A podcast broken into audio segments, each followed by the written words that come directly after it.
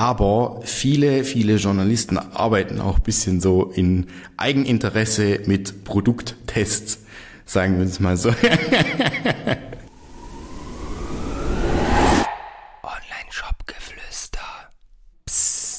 Hallo und herzlich willkommen zur heutigen Folge des Online-Shop-Geflüster Podcast. Heute Teil 3 der SEO-Reihe und heute geht es um ein ganz interessantes Thema, nämlich das Thema Backlinks. Und ich habe hier heute wieder zu Gast den Goat of SEO, die absolute Koryphäe im D2C SEO Performance äh, Marketing. Und ich freue mich sehr, dass du hier bist heute, Maurice. Zum Glück war das die letzte Folge unserer Reihe, weil ich glaube nicht, dass ich dich noch krasser vorstellen kann hier im Intro.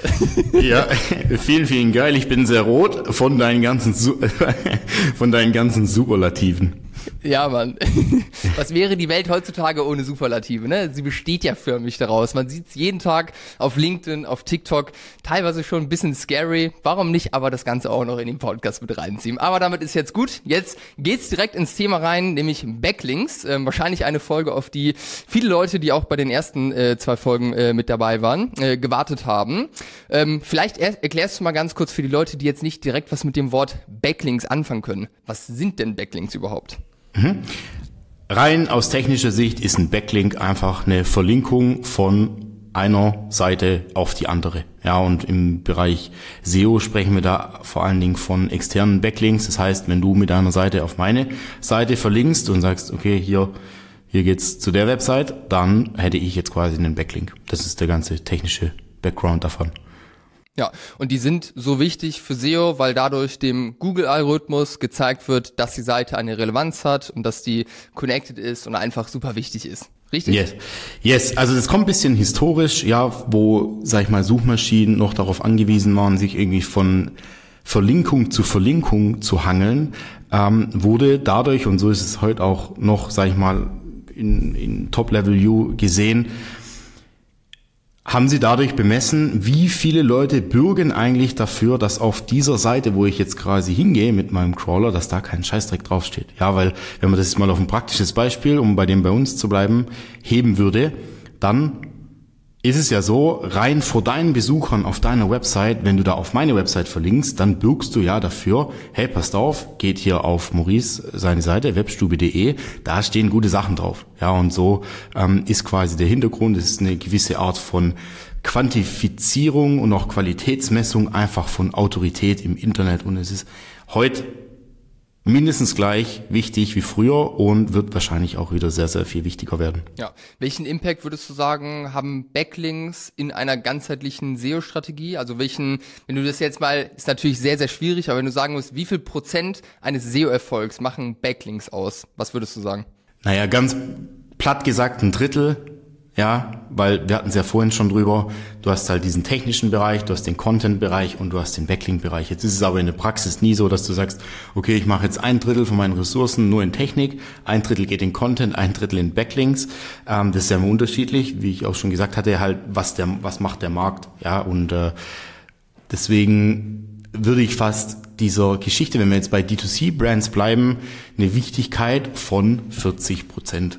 Einfach mal so in den Raum geworfen, ja, von dem Gesamterfolg später auch beimessen, weil es ist einfach für Google ein unfassbares Zeichen, hey, passt auf, da ist eine Autorität in der Nische unterwegs und deswegen kann ich die Leute da guten Gewissens von meiner Suchmaschine, Suchmaschinenseite dorthin schicken. Ja, okay. Wir hatten ja ähm, in der ersten äh, Folge der SEO-Reihe schon mal kurz drüber gesprochen. Wenn man jetzt anfängt, für, für Leute, wo es jetzt keinen Sinn macht, irgendwie krass in das Thema zu investieren, geschweige denn eine Agentur irgendwie dazu zu holen, dass so ein paar Backlinks gibt, die man auf jeden Fall sehr easy mal selbst äh, irgendwie schaffen kann, wie zum Beispiel Telefonbücher, irgendwelche Verzeichnisse etc. Einfach Sachen, wo man sich anmelden kann. Was macht man danach? Danach und auch hier, das kommt ein bisschen drauf an, was für ein Use Case du hast, aber wenn du eine D2C-Brand bist, würde ich schon sehr, sehr früh damit anfangen, wirklich mal meine Gründer- oder Gründerinnen-Story einfach breit zu treten. Also was legitimiert dich am Markt? Hast du irgendwie eine coole Story hinter dir? Ja, hast du irgendwie, ich habe jetzt gestern was auf LinkedIn gesehen von B-Drop war das, glaube ich, was du auch gesehen hast. Ähm, die haben ihr Startup irgendwie gegründet, weil die Gründerin Neurodermitis hatte und halt irgendwie eine Lösung gesucht hat das sind einfach Dinge, das Journalisten lieben das, ich schwör's dir. Die reißen ja. dir das aus auch den Händen. Die, auch wenn die Stories teilweise aus der Nase rausgezogen sind, bis du geht nicht mehr. aber es funktioniert, ja. Das, das, ist natürlich ein anderes Thema, aber es funktioniert einfach, ja. Und das, da hast du einfach den größten Hebel, ja, weil du kannst natürlich auch sagen, okay, ich mache jetzt mal ein bisschen Budget locker, so und so viele Euros pro Monat, dass ich mir Links einkaufe, ja. Und dann, sag ich mal, gibt's so die ganz die ganz Verrückten, die holen sich dann bei Fiverr oder bei Ebay oder sowas so ein Linkpaket von 20.000 indischen Backlinks. Äh, das geht immer nach hinten los, ja, weil das einfach Schrott ist in den meisten Fällen. Ähm, dann gibt's noch die, die sagen, okay, ich kaufe mir bei Linkbrokern was. Was machen diese Linkbroker? Die gucken halt bei diesen ganzen Blogs, ja, wo vielleicht sehr breite Themenfelder abdecken. Keine Ahnung, ähm, fällt mir jetzt gerade kein Beispiel ein. Ja gut, das ist ja wieder ein Forenlink. Das ist kein, nicht so ein klassischer Blog, ja. Ja, das ist nochmal ein Forenlink, aber ich weiß nicht, ob, also, es, es gibt einfach ganz viele Seiten, wo einfach das Business Model in Anführungszeichen das ist, okay, ich baller am laufenden Stück Content, ja, die haben selber wenig Sichtbarkeit meistens, manche haben auch welche und da verkaufen diese Link-Broker quasi die Link-Artikelplätze dafür. Hat in meinen Augen, ja, muss jeder für sich selber entscheiden, aber ich halte da nichts davon, weil A, wenn ich einen Wettbewerber habe, der ein bisschen Link-Monitoring betreibt, sieht er das sowieso, dann kann er sich für die 200, 300 Euro den gleichen Link kaufen, dann ist deine Strategie eh für einen Arsch, muss ich sagen, weil dann kann die jeder replizieren.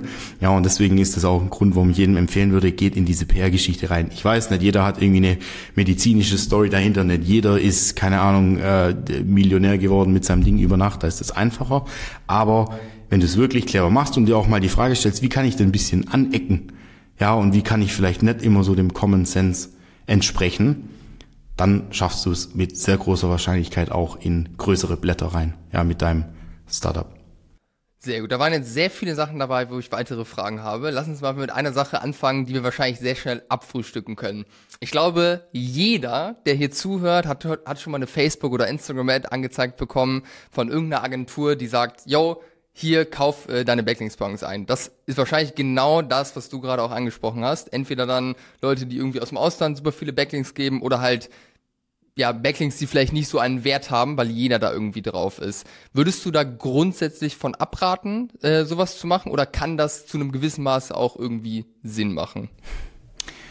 Kann schon, aber ich muss da ehrlich aus Prinzip, aus SEO-Prinzip muss ich da sagen, nein, taugt nichts. Ja, und ich sag mal, die Google checkt es auch schon. Also da kann man mir erzählen, was man will von solchen Seiten, wo einfach so Linkschleudern sind.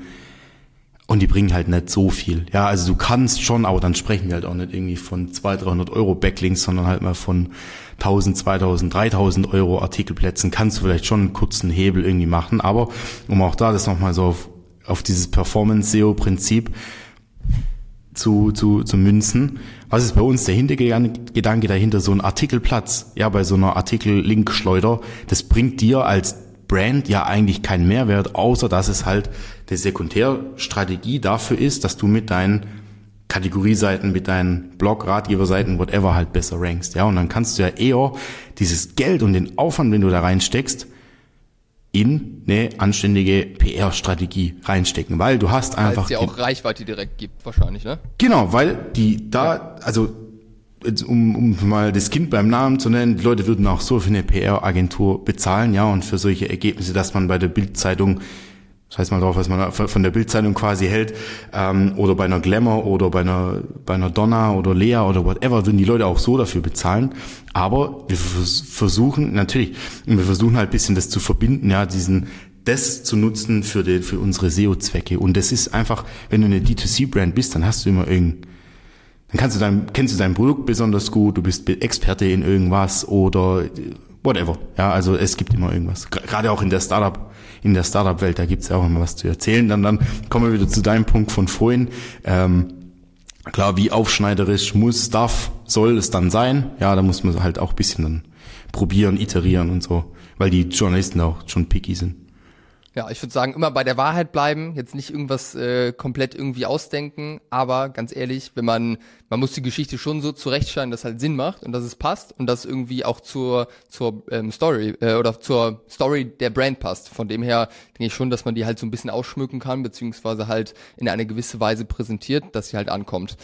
Ähm, Okay, finde ich auf jeden Fall sehr, sehr smart. Das heißt, vom Ding her habe ich es richtig verstanden, dass ein Backlink nicht gleich ein Backlink ist. Ja, also ein Backlink, wo jetzt äh, super häufig oder eine Seite, die jetzt alle möglichen äh, Seiten irgendwie verlinkt hat bei sich, die hat jetzt vielleicht nicht so einen Impact auf das SEO-Ranking wie eine Seite, die jetzt da sehr ähm, kritisch ist bei der Auswahl, nicht alles Mögliche darauf äh, kommen lässt und einfach äh, etwas gewählter da vorgeht. Richtig? Voll. Also wenn man sich das, was ich vorhin gesagt habe, nochmal ins Gedächtnis ruft, ja, du willst als, du, du, du bist ja mit einem Link ein Bürger dafür, dass jemand da steht. Und klar, ich kann jetzt schon irgendwie jemand blödes Beispiel jetzt da aus der Gosse fragen, ey, steht bei dem, also wenn man das jetzt mal ins, aufs, aufs Internet bezieht, ja, jemand aus der Gosse fragen, ey, steht da bei Maurice was Gutes drauf? Natürlich kann der ja sagen, aber glaube ich dem viel. Jetzt kann ich natürlich aber auch zur, zum, zur Süddeutschen Zeitung mich da vorstellen und die fragen, hey, steht da bei Maurice was Gutes drauf auf seiner Seite? Die sagen ja, dann messe ich, messe ich dem ja logischerweise schon viel mehr Wert bei und ich glaube, das muss einfach ein, ein Grundgedanke sein, wenn du Links auswählst, ist dem ist derjenigen äh, der Institution oder der Seite oder der Domain was auch immer ist der so sehr zu glauben? Ja und äh, daran würde ich das bemessen. Klar gibt auch viele so Metriken Domain Rating Domain Authority und sowas aber ja also man kann das auch sag ich mal es ist auch oft gefaked oder irgendwie hochgezüchtet. Ja also dem würde ich jetzt nicht so mega viel Vertrauen schenken einfach immer auch da SEO gesunder Menschenverstand rangehen. Safe, ja. Ganz ehrlich, wenn man das jetzt mal auf bildlich irgendwie äh, auf, äh, auf das normale soziale Zusammenlegen äh, irgendwie gibt, dann glaubst du ja oder misst der Meinung einer Person ja auch nicht so vorbei, die zu einem sagt, geil, geil, geil, geil, geil, geil, geil, geil, geil, sondern vielleicht auch eher bei einer Person, die halt auch teilweise sagt, nee, finde ich nicht gut, ist nicht gut, hat ja viel eine höhere Wertigkeit. Im Grunde ist das ja genau das Gleiche, was dann bei den äh, Backlinks passiert. Ja, voll, absolut, gutes Beispiel.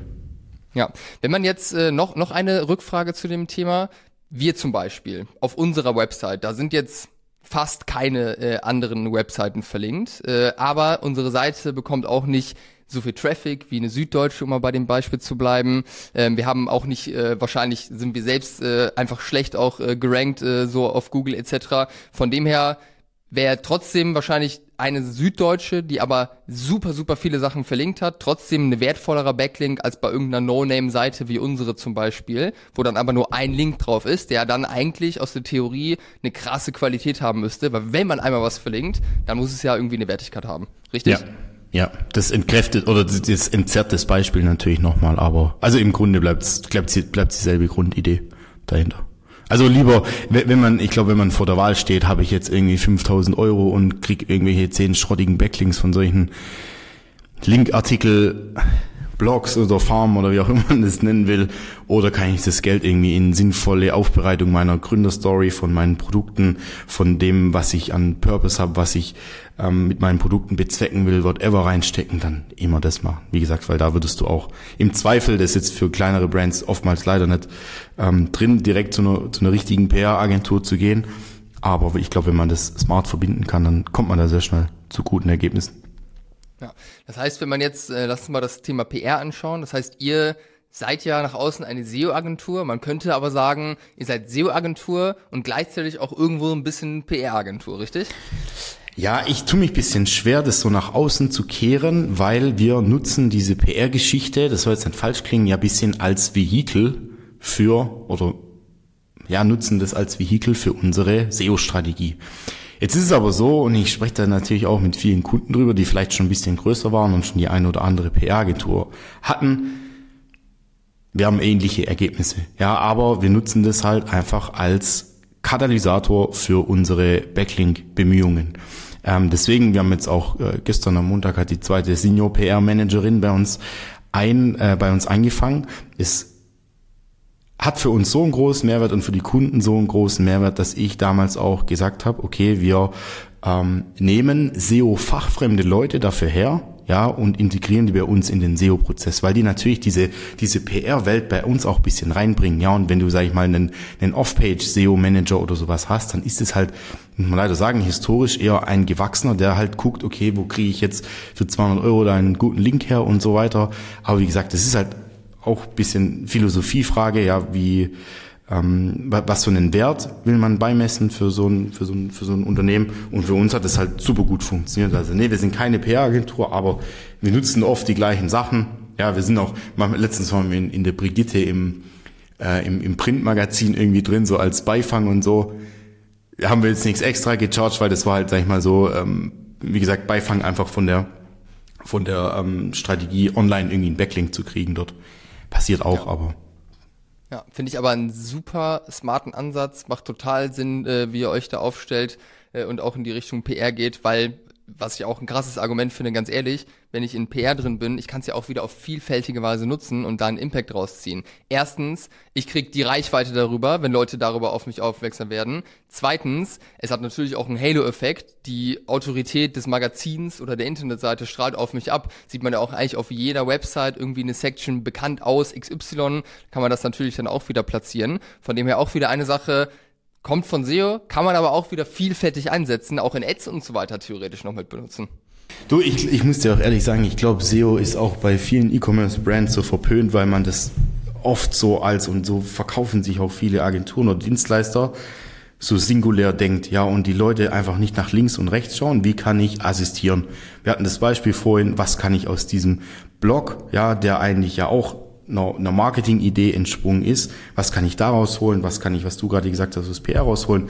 Was kann ich, äh, vielleicht, wie kann ich assistieren und äh, E-Mail-Adressen kriegen und so weiter und so fort. Da gibt's ja ganz viele ähm, Mittel und Wege, was man da vielleicht probieren kann. Und wenn halt, und ist vielleicht auch in anderen, sag ich mal, Agentursparten oder Marketing-Sparten ein Problem, aber man muss halt echt nach links und rechts gucken. Ja, und ich, es ist oft einfach so, glaube ich, wenn man einen großen Agenturstack hat, fehlt es bisschen so an der Kommunikation. Ganz schwierig auch das irgendwie zu, zu vermitteln, ja, dass sich da jeder mit jedem irgendwie austauschen soll. Wäre zum Beispiel wieder auch ein Vorteil äh, für Inhouse.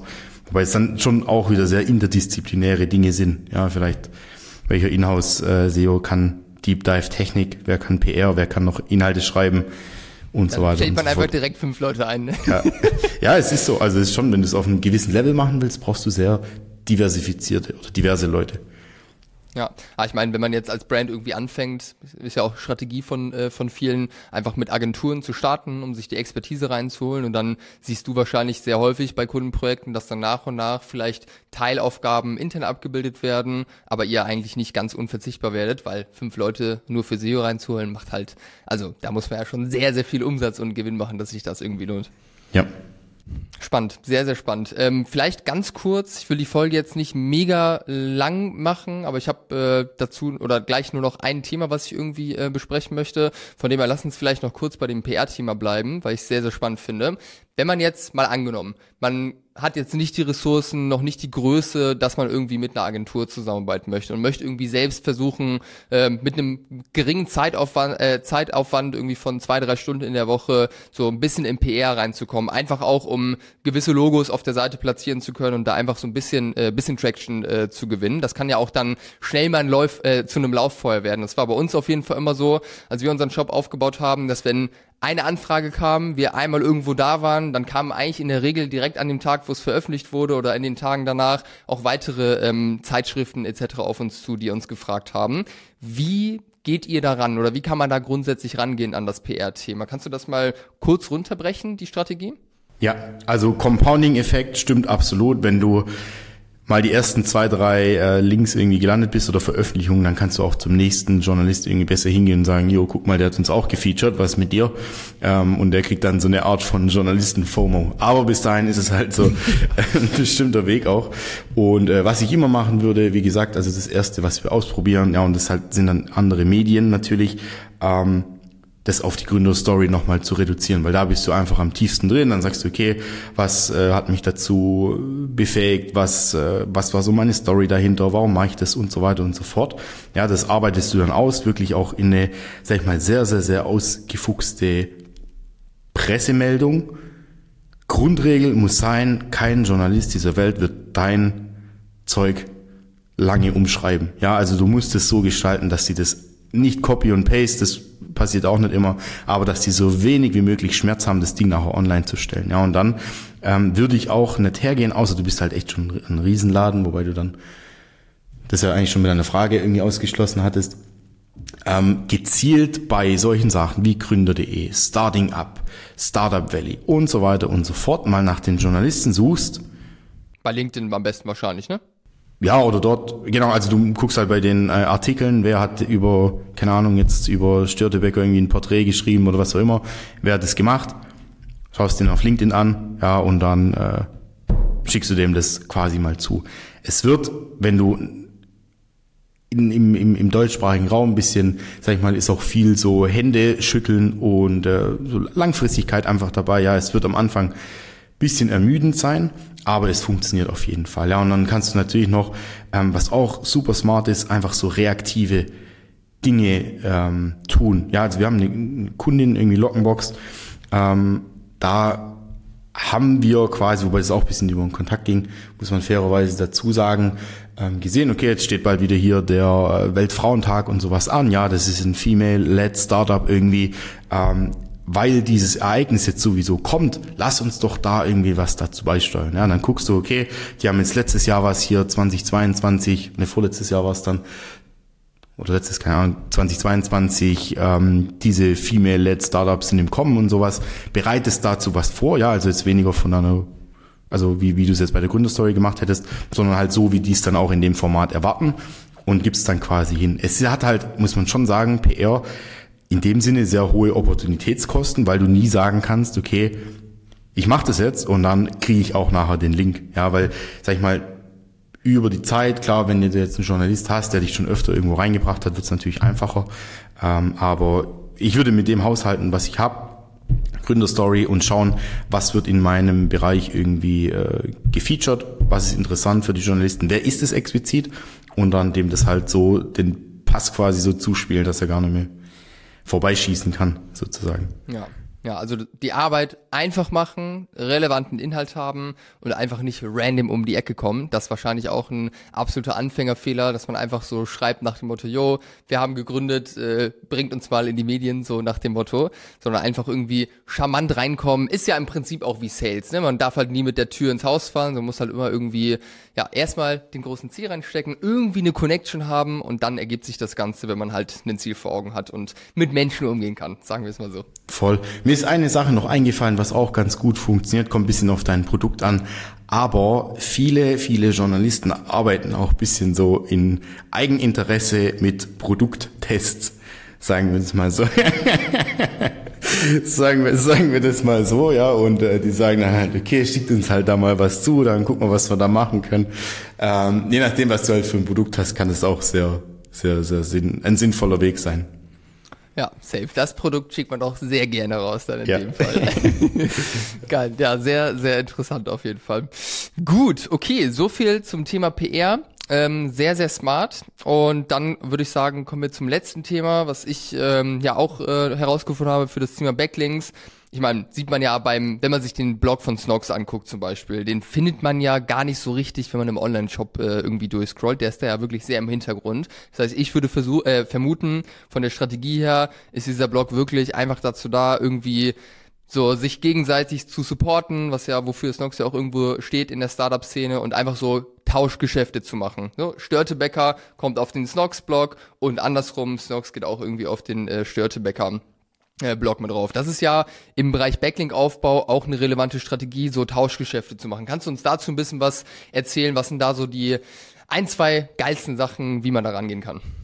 Also grundsätzlich auch wieder hier, ich reize auf diesem D2C-Case rum, aber deswegen sind wir da. Wenn du ein Netzwerk hast, dann nutzt es auch ja, wenn du jedes Wochenende auf irgendwelchen Founders-Events rumhängst, dann lass es doch einmal zur Sprache kommen, ey, können wir da nicht irgendwie so ein Link-Geschäft machen? Vielleicht besser sogar über zwei Ecken, ja, dass man, du jetzt nicht immer du mit Störtebecker, Störtebecker mit dir und dann du mit dem und du mit dem und was weiß ich, sondern es vielleicht über so ein Dreiecksding laufen lässt, ja, dass es nicht ganz so mega auffällig ist, aber Netzwerk immer nutzen, ja, was, wo ich aber ehrlich gesagt nichts davon halte und da muss man so die Kirche im Dorf lassen, das, was oft SEOs dann sagen, ja, wir brauchen den, den Ratgeberbereich, damit wir Links akquirieren organisch.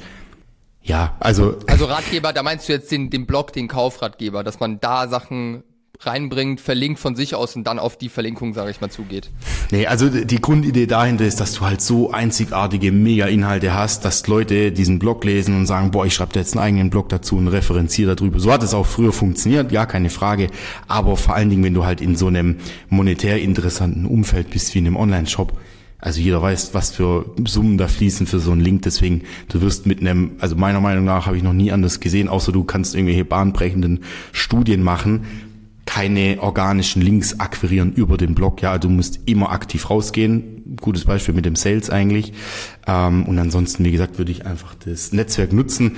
Jetzt Beispiel, da Snox hast du gerade genannt ja, das ist halt dann irgendwann auch opportunistisch, sage ich mal. Früher hat der Blog vielleicht schon ein bisschen besser funktioniert, aber das ist halt einfach manchmal auch ein bisschen weit weg vom Thema. Und wenn man es dann noch nutzen kann, ja, vielleicht zu auch wieder hier zu assistieren, vielleicht auch mit jemand anderes, ja, das ist dann natürlich auch wieder aus Agenturbrille, da so ein Dreiecksgeschäft zu machen, dass auch Snox wieder einen sehr, sehr guten Backlink kriegt, dann äh, würde ich das würde ich das immer empfehlen, aber ich würde keinen Blog machen, um organisch Links zu akquirieren.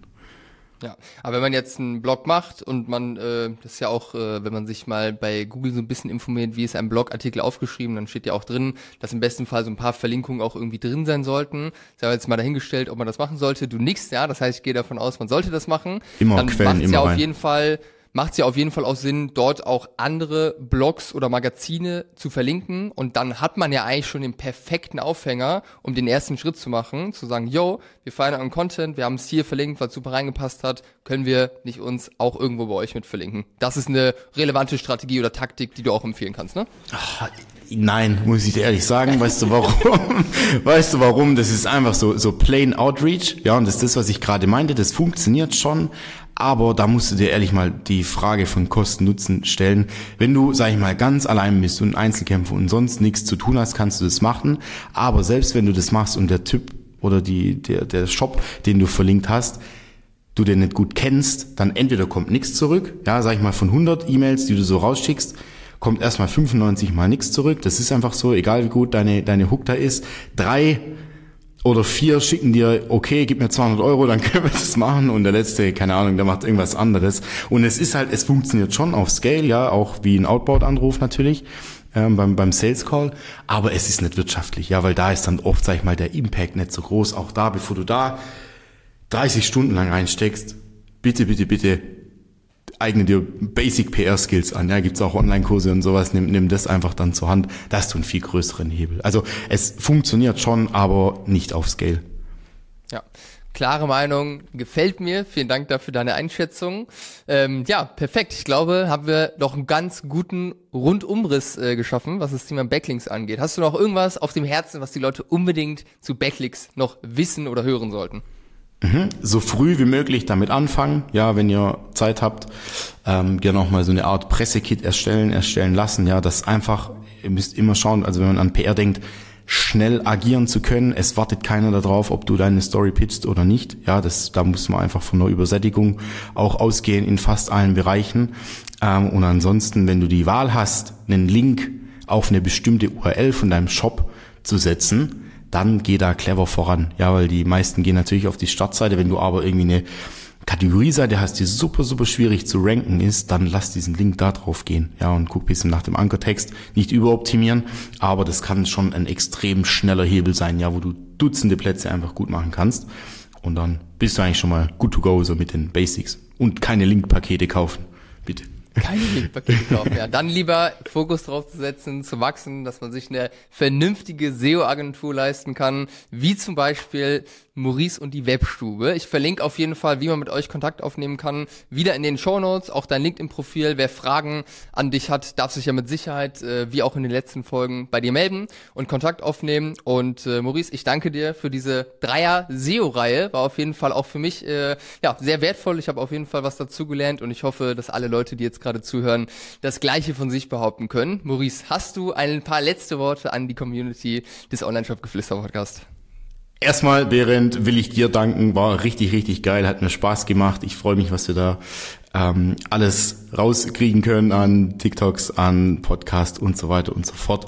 Ähm, deswegen, wenn ihr Fragen habt, also der, der zuhört, einfach jederzeit fragen. Wir ähm, können da sehr, sehr gerne helfen und ich glaube, es ist auch sehr wichtig, ähm, als vor allen Dingen im Bereich SEO evaluieren zu können anhand von einer Anfrage, bringt SEO überhaupt was? Ja, und da ich glaube ich, sind wir sehr, sehr, sehr, sehr ehrlich und sagen auch vielen Leuten sehr direkt ins Gesicht, mach bitte kein SEO jetzt in der Stage, wo du bist. Ja, und das ist natürlich auch ein unfassbar wertvolles Learning, deswegen nutzt das tretet mit uns in Kontakt, äh, kann man quasi nichts verlieren, wird nichts aufgeschwatzt und dann freue ich mich auf den Rest. Yes. Ich kann auf jeden Fall auch nochmal in der echten Welt, ja, meine Hand für Maurice und sein Team ins Feuer legen, ja, also meldet euch, habt keine Angst davor. Ich habe äh, Maurice auch als sehr ehrlichen äh, Menschen kennengelernt, von dem her, wenn ihr da Fragen habt zu dem Thema oder euch fragt, ob es sinnvoll ist, meldet euch und Maurice, ich danke dir für den ganzen Value, den du reingeboten hast und wünsche euch alles, alles Gute weiterhin auf eurem Weg und wir hören uns.